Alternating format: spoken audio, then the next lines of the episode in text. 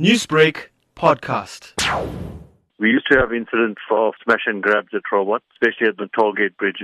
But more commonly, we found that it was more petty theft where the vagrants used to use this as an opportunity to get into properties because the gates were no longer controlled by the gate motors and were actually on manual left on for the whole day. What safety measures can be put in place during load shedding? Homeowners have taken the fact that they have gate motors that's run electronically for granted, and when it's load shedding, they don't have a backup plan to say, you know, there's a lock on the gate as a fail safe. So they end up leaving those gates open, and that's one of the things. The second one is to ensure that your battery on your alarm system and all of those things are in order crime in general during load shedding. I don't feel that the people perpetuating crime know the load shedding schedules of particular areas, so to say. And we haven't really seen a difference between crimes committed during load shedding or during normal hours.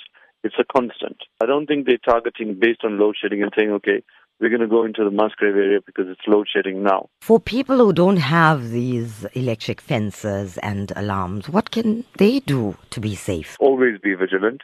Whether it's load shedding or whether it's not, always understand what are you going to do in any emergency situation. You can't be specific and say, okay, if it's load shedding, I'm going to do X, Y, and Z.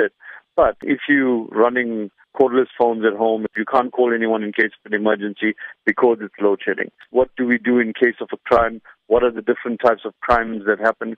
We've seen many occasions where the elderly and the youth, they actually haven't drilled themselves into understanding that we live in a very volatile country. We've got a high crime rate. How are we prepared for it? And what is our response to it? And how do we minimize it?